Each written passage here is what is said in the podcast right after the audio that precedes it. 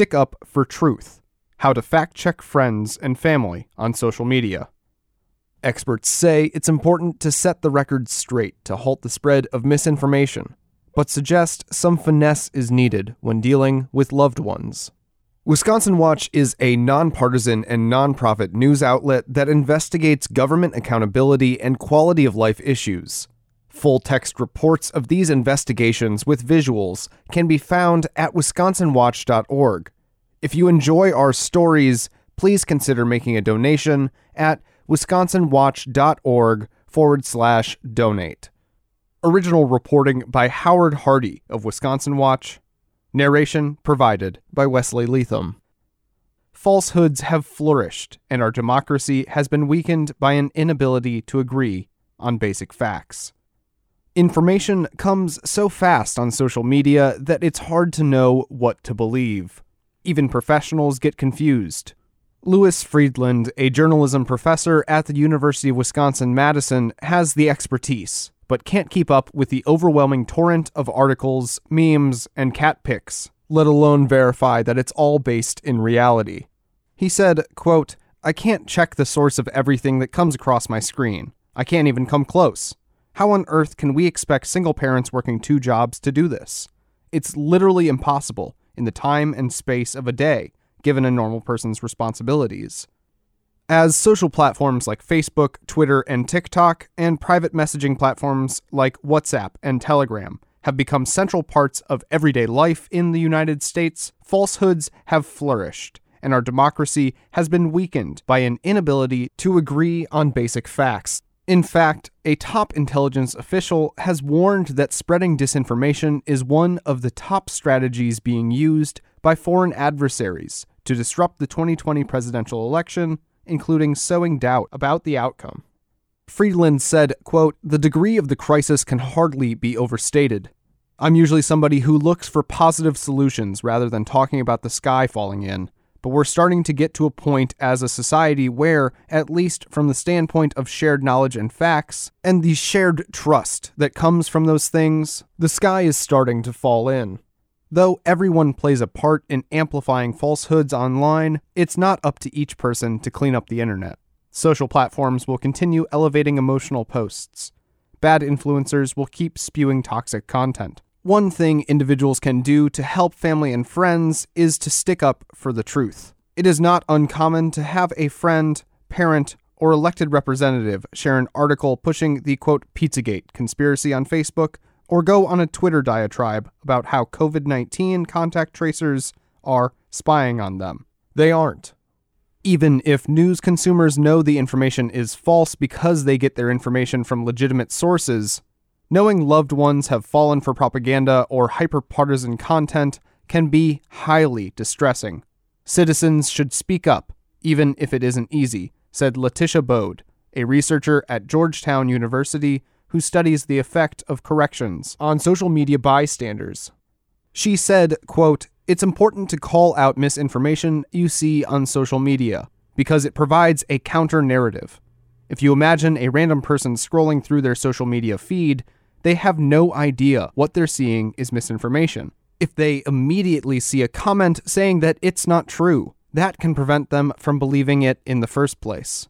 She went on to say the research says you should call them out in public, because otherwise people are going to think that the misinformation is true, and you have an opportunity to show everyone else that it's not.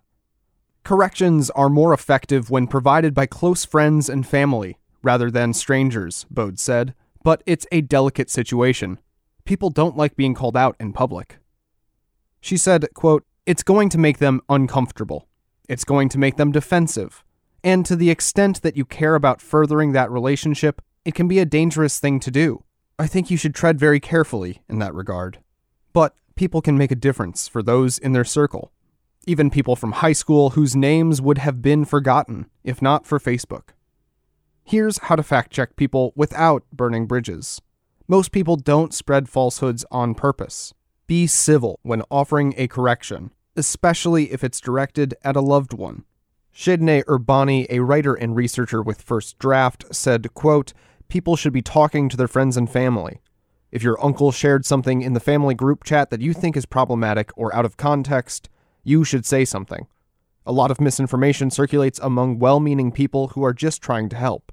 If you can confront those people on a personal level, in the shared interest of having better information, that goes really far. Don't blame the individual, she continued. Frame things in a way that doesn't threaten their worldview and provide reasons why they could have been misled. Instead of saying, you're stupid for believing this vaccine doesn't work, you could say something like, I'm concerned that this group is trying to mislead people about vaccines because they're trying to make money by selling supplements. Joy Mayer, director of Trusting News, a nonprofit that helps journalists earn news consumers' trust, advises keeping those conversations focused on the information being discussed and avoid being drawn into emotional arguments. Mayer said, quote, using neutral language wherever possible and not responding to emotion with emotion can be persuasive.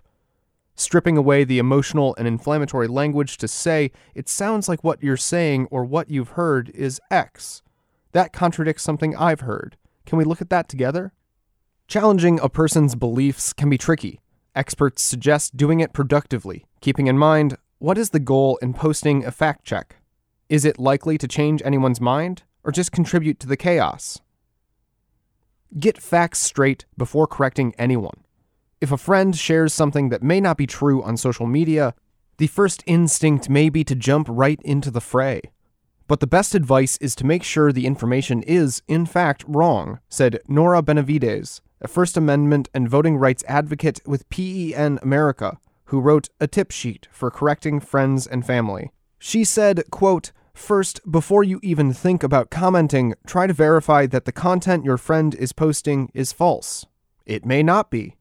Before you get into some back and forth that escalates or is tense, you want to make sure the content is actually misleading.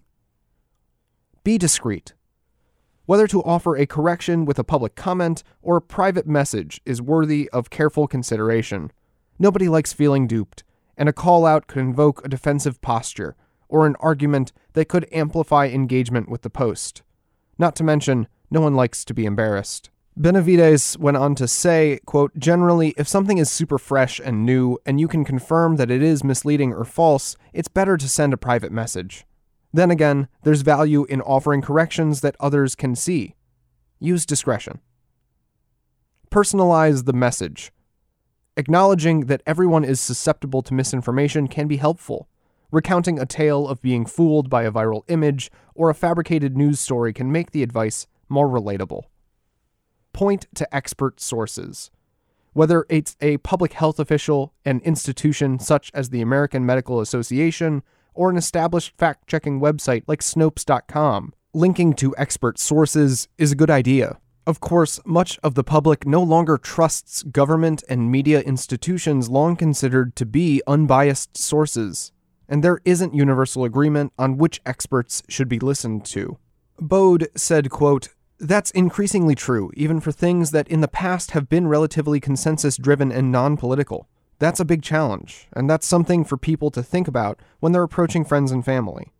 What is a source that this person is going to be persuaded by? That may be something that you have to decide for yourself, because there are so few organizations that everyone agrees are expert sources at this point. Say the truth, and say it again. Don't restate the falsehood Repetition is essential to persuasion, so start and finish a correction with the truth. And if somebody else has already offered an accurate correction, go ahead and give one too. Bode went on to say that lends more credence to the correction, essentially like putting another tally mark on the side of this is right, that's wrong. It's important to establish a norm that we care about the truth, she said, regardless of whether a correction persuades the poster. Provide context. Rather than simply telling somebody that they're wrong, explain why something is untrue.